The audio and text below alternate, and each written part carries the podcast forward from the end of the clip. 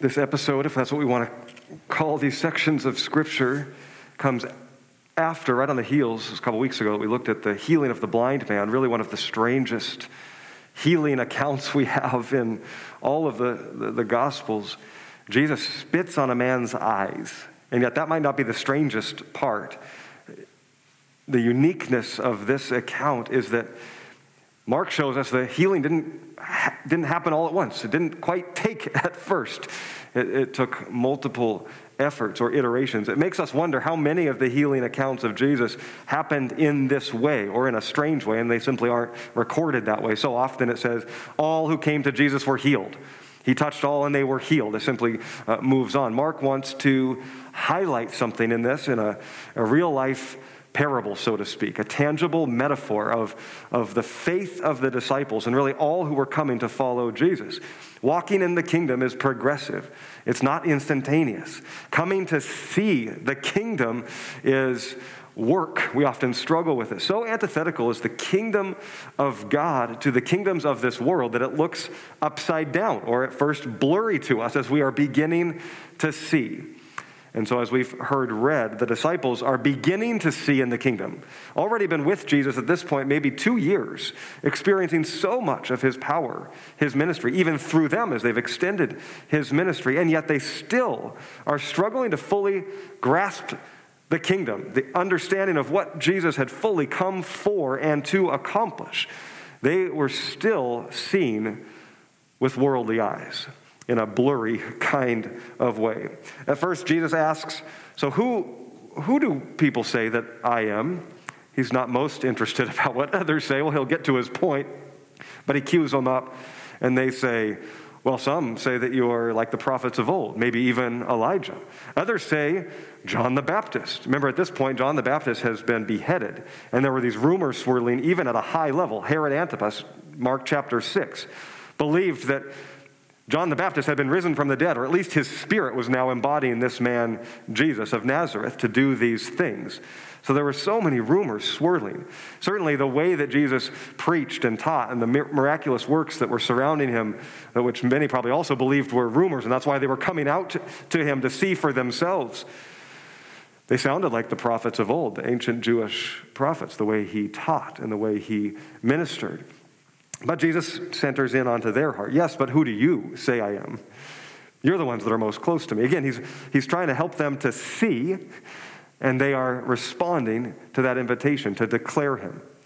And what does Peter say? Again, emphatically, of course, it seems that Peter often is the spokesman or just the first one to speak, maybe even without thinking. In this case, rightly proclaiming, Jesus, you are the Christ, the Messiah Uh, this word means anointed one. You're the, you're the one foretold to come, to be the king, the coming king in the line of David, like David, but greater than the one that's been promised to be the king of all kings, to lead our people, your people, Israel. Of course, Peter doesn't say all of that. He doesn't need to, but this is what is being declared in you are the Christ, the one we've been hoping for. It's why we are following you. You will establish your kingdom. And yet, in the very next paragraph, after this high point, it seems, of Peter getting it right, not so fast. He reveals that his spiritual vision is still blurry, and so is the rest of the disciples. They're seen with earthly eyes. Because as Jesus began to teach of the kingdom of God, and this is what it will look like the way of the kingdom is the way of the cross. And I will continue to be opposed, rejected by men, the highest level of Jewish authorities, from the Pharisees to the teachers to the high priests to the scribes. They will continue to reject my message and my being. And ultimately, I will be arrested and I will be put to death. Jesus says he will yield to that ultimately. He's on the way to Jerusalem. This is the beginning of, as we said last time, the turn of the story from his ministry in and around Galilee and throughout Judea. He is now on the way to the cross, on the way to Jerusalem, and it's a process, and the rest of Mark will revolve around that journey. He said, This is the way, like the far greater Mandalorian, this is the way.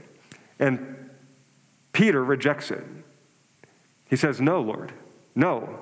In fact, in uh, Matthew's account, Matthew 16 22, Peter takes him aside and rebukes him and says, Never, Lord, this shall never happen to you. It's almost as if he, he wasn't hearing anymore because Jesus did foretell here his resurrection. In three days, I will rise again. It's almost like at that point he, he wasn't listening. All he could focus in on was, you're, you're going to the cross. You're going to die. You're going to be arrested. Never, Lord. We see Peter's fierce passion at work here, and we, we, we must honor that. This is the story of Peter, and this isn't a message about Peter, but there's many things to to aspire to in the faith of Peter for us as a follower of Jesus, and then the hope of God's grace to us when Peter stumbles. And many of you probably know his story. From this fierce loyalty that is really unwavering, even though he's rebuked, it seems that he's not changed by that rebuke. Never, Lord, becomes his heartbeat all the way to the very last moment. Remember the, the night before Jesus was crucified, that famous meal, the, the Lord's Supper. Peter said at that point, I, I will never betray you, as did all the others around the table. Even if we must go up and die with you, may it be so. Willing to give his life to his Messiah. And then he, he doubles down, though he falls asleep in the garden. He doubles down when they come to arrest Jesus. And he's the one that pulls out his sword or his fisherman's knife or whatever it was and takes a swing, I believe, trying to go to war. Here's my life on the line. I, I, I will fight for you, Jesus. Being a fisherman, he missed and cut off the man's ear. But Peter, uh, Peter is then rebuked by Jesus again. No, no, no. Those who live by the sword die by the sword. Not this way. This is not the way, Peter. And you just, the, what must have been so deflating for Peter in that moment. I thought I knew this Lord. And we know what happens, and he denies Jesus three times repeatedly, but almost like this inner struggle. I read it as I, I never knew this. I do not know this man. I've been called to give my life, to lay everything down, and I am doing it. And I'm rebuked for it. And he still struggles and stumbles to see rightly, to see the kingdom. His vision is still blurry. And so it is, or can be, for all of us coming into the kingdom, coming to see the ways of Jesus and the way of kingdom is the way of the cross, not the way of the world, so antithetical to the ways of the world. How blurry is our spiritual vision of this kingdom? And is it that we don't understand or comprehend, that we haven't yet fully heard the message of the kingdom, which Mark says this is the gospel? The gospel is the message of the kingdom, the kingdom coming to earth here and now, the kingdom being extended in all of the ways of Jesus through love and mercy and compassion and healing to the last and the least and the lost, to the oppressed and the abused, the orphans, the widows, the sick, the marginalized, those that society would shun or not touch. Jesus comes, pursues, meets, heals, extends grace, unity, equity, justice. This is the way of the kingdom, and this is the good news. To enter into it means to follow this way. And in it is life. In it becomes life eternal. It happens now, not just some day when we die, though there is redemption then and resurrection of our bodies. Jesus did accomplish all of that upon the cross. But at this point, he's, the message of the kingdom and the message of life is now enter into my ways. Is it that we have not understand it or understood it or grasped it or received that? That's possible. That's possible. What's also possible is that we simply do not want it. We have heard the way. We have read it very clearly in our scriptures. Maybe many of our teachers have taught other than the true message of the gospel, some other form of the gospel. Maybe in part true, but not the full. Certainly, I reflect humbly as a teacher of the gospel of where I have left out significant gaps or focused in uh, on specific parts of the gospel and not the whole. Is it possible that simply in the Western church today, we have, we have teaching and understanding beyond measure? I, I know that most of you receive much more teaching and even pastoral counsel and advice from that device in your pocket than you do from me. And I'm, I'm not railing against that. It's a beautiful thing. The, the, there's fantastic sermons and resources and podcasts and things to listen to and tune into. Is it really that we have not heard or been taught or received? Or is it we simply, like these disciples, do not want the way of the kingdom and therefore the way of life? Perhaps the next words of Jesus reveal that. Verse 33 When Jesus turned and looked at his disciples, he rebuked Peter. Get behind me, Satan, he said. You do not have in mind the things of God, but the things of men. This seems so harsh, and I want to leave room for that harshness, but that's not the way Peter responds to it. He's not crushed by it in, in any means. And so I think if we, if we distance ourselves a little bit from those words and Jesus making the point, there's a lot in this statement. Get behind me is the very same phrase, the same word that's used in verse 34, the next verse. All who would come after me, those that would come behind me. Peter, you're standing now in opposition of my path, of my way. Fall in line. Get behind me again and follow me. This is the way. Satan was probably to jar them. Satan was simply the adversary of the ways of God, anything opposed to the way and will of God. Peter, you're standing in opposition to the way and will of God. You're acting like a Satan, an adversary against me. Come in line again. Anyone that would follow behind me must follow in the ways of the kingdom. And see, what this reveals is that Peter, like the disciples and like so many, still wanted Jesus the Messiah, but they wanted the Messiah to be what they always had hoped for the great deliverer, the rescuer against Roman oppression and any other political oppression, to establish their kingdom, the nation of Israel, forever under the godly king, the one righteous king, the one greater than David. That would mean unity, freedom, prosperity all of God's promises to his people throughout the ages. That's what they wanted. And what is the way that that happens? Through power, through force, through gathering the thousands, the multitudes, rising up in resistance, rebelling, fighting. And God will deliver under this Messiah. It's the way of the world. The way of the world celebrates taking forceful actions, power by force. It's not the way of the kingdom of heaven. It's antithetical to our eyes and to our hearts. And he's saying to Peter, You're not seeing rightly. You're still seeing with worldly eyes. You haven't in mind the things of men. After all of this time, come in line, follow me, and you will see.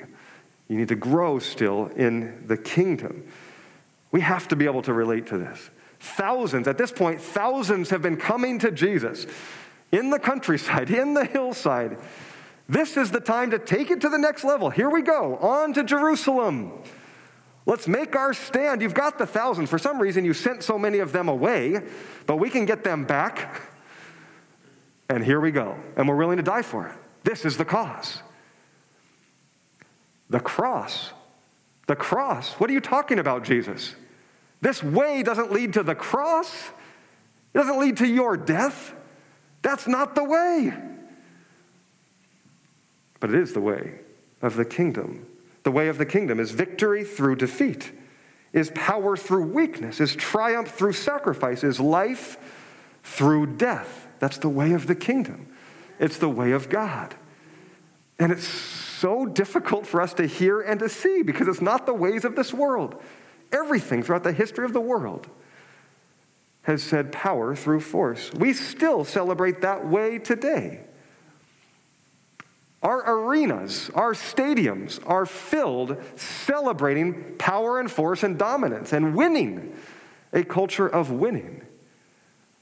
And Jesus says, My way of the kingdom is one of loss, is one of sacrifice is one of laying down and yielding. In that, paradoxically, is true power, is true life. That's the way. Is it that we have not understood it, or is it that we do not want it? Because the way of the cross The way of the gospel is loss and pain and death. And does he say the same to us? And is he calling us to the same path of Peter? Get behind me, fall in line. That is a tangible picture of repentance, by the way, as we see it in Mark. Repentance is simply see rightly, see anew. Okay, I've been seeing wrongly. You're opening my eyes up more fully, Lord. That's repentance. Now I'm going to turn and act differently because of it. I confess where I have followed my own ways or the ways of the world, Lord. Thank you for revealing that. Repentance is such a gift. An opportunity when you're lost to go the right way is a gift. To see, okay, I'm on the right path again. Fall behind me, fall in line. Is He inviting us to the same, to repentance again today? This is the way. This is the way. Now, He calls the crowd to Him. I think this is striking. He calls the crowds, not that just the disciples, and preaches these next words which is so radical because in the very previous statement, after Peter said, You are the Christ, what did he say to them? Don't tell anyone about that. do you, don't tell anyone that I'm the Christ. What are you talking about? Isn't that the message that we've been taught to proclaim? He's the Christ. He's the Messiah. He's the one. And it's not that Jesus doesn't want that to be made known throughout the world, but at this time, he says, no. They will not understand it. Because the Messiah they want is a worldly Messiah. It's the Messiah you want. You don't understand it. And you're my disciples who have been closest to me. Don't preach that message. Preach this message. And what is this message that he calls the crowds to, that he wants disseminated? If anyone would come after me, he must deny himself and take up his cross and follow me. The parallel passage in Luke says daily. He must daily take up his cross, emphasizing this isn't follow to crucifixion. That's not the call of the disciple. Taking up one's cross is a way of loss, a way of death to the things of this world, death to my own flesh. Take that up daily. Because whoever wants to save their life in the ways of the world, to rescue it, to give it purpose, to give it meaning, to try to secure it and protect it, like we all do, will ultimately lose it. But the way of the cross, which seems paradoxical, is the way of life. What good is it for someone to gain the whole world yet forfeit their soul, their life? This is the very essence of their being. What, what can someone give in exchange for their soul? And if anyone is ashamed of me and my words in this adulterous and sinful generation, the Son of Man will be ashamed of them when, they when he comes in his Father's glory with his angels. Jesus speaks of salvation, of eternal life, of purpose, of power, and of glory. This is the message of the kingdom that he wants proclaimed. Yes, he's the Messiah, he's the one, but that message needs to wait because it's misunderstood. It needs to be seen through the cross. Walking in the kingdom of God is cruciform, the shape of the cross. It's cross shaped. It's the way of loss, the way of death, the way of sacrifice, the way of daily denial to the ways of the world and the kingdom of the world. And it's antithetical to the message that we often want to proclaim that would gather the crowds. Bring the crowds. Thousands and thousands will come to have their earthly needs met to have a healing touch of Jesus, to be fed by the bread and the fish, to believe in the rising up of a revolution against the worldly kingdom of Rome. Thousands will assemble for that. Who will rally and remain to the way of the cross, to the way of loss, to the way of pain, to the upside down kingdom?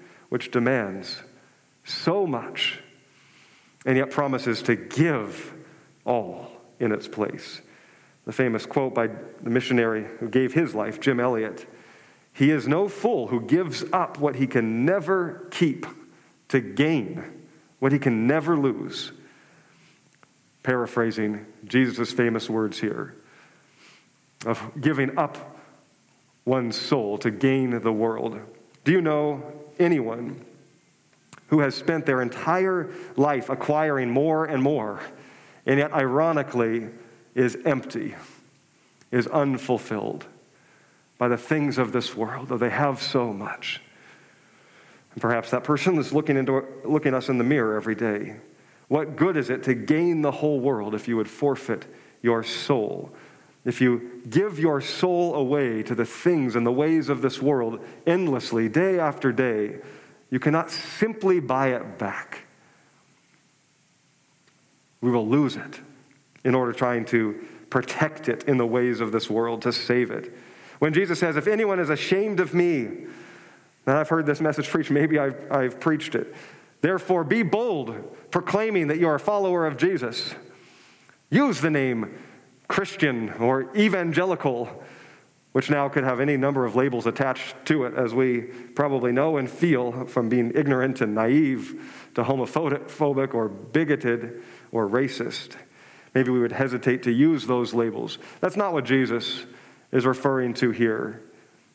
If ashamed to say that you're a follower of him, he's saying if you're ashamed of the ways of the kingdom, if you're ashamed of a Messiah who yields his life, who dies, if you're ashamed of a Messiah who wraps the towel around his waist and washes feet, if you're ashamed of the Messiah who lays down the sword to take on a crown of thorns, I will be ashamed, I will turn from you because you have not walked in the way of the kingdom, but the way of the world. A life that loses, a life that goes last, not what our world celebrates. I think we have a picture, and maybe have grabbed onto this throughout our history the picture of Revelation, the King Jesus of Revelation, and not the King Jesus of the cross. Well, that picture was given to the Apostle John as best he understood it and proclaimed it in a vision of the coming day. That's a coming day, that's not a now. That Jesus comes on the war horse with a sword from his mouth, and perhaps it was very specific to the times that they were living in. The way of the cross, the way of loss, the way of the towel around the waist, the way of love and mercy and grace and healing and forgiveness the way of revelation and the war horse has led to tragic results for the church. The Crusades that manifest destiny. Less tragic, but still is antithetical to the gospel, prosperity gospel. This is not the way of the gospel and the way of the cross, which is cruciform. The way of Jesus leads to loss, but leads to life through loss. The path is cruciform. The Apostle Paul understood this, and it took time for him to grasp it as well. But in one of his famous last letters from a Roman prison cell in Philippi, the letter to the Philippians, chapter 3, verse 8, what is more, I consider everything a loss compared to the surpassing greatness of knowing Christ Jesus my Lord, for whose sake I've lost all things. I consider them rubbish that I may gain Christ and be found in him, not having a righteousness of my own that comes from the law, but that which is through faith in Christ, the righteousness that comes from God and is by faith. I want to know Christ and the power of his resurrection and the fellowship of sharing in his sufferings, to become like him, even in his death, and so somehow to attain to the resurrection from the dead. Here is a, a life that wanted to follow in the ways of Jesus, as hard as it was. And you hear that inner angst. You hear it in Paul.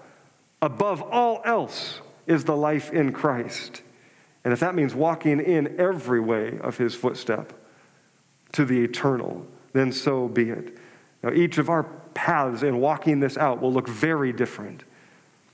What will be similar will be the daily recognition to distrust our own desires to the ways of the world and to trust in the way of the cross that leads to life. To give up and die, to lose in order to triumph. And maybe we just don't want that kind of life because it's too hard. And that's the re- reason for the result of our stagnant faith in the Western church today. We want the kingdom without the king. Mark Sayers, an Australian pastor and commentator, is the first that I heard coin that. I'm sure he coined it, he, he took it and borrowed it from, from others. But the kingdom without the king is, I think, a very apt description of our current culture. We want the results and blessings of, of what the kingdom of God promises peace, prosperity, freedom, power, justice, and more. But Jesus, stay out of it with this message of loss, of sacrifice, of suffering, of putting to death the desires of the flesh.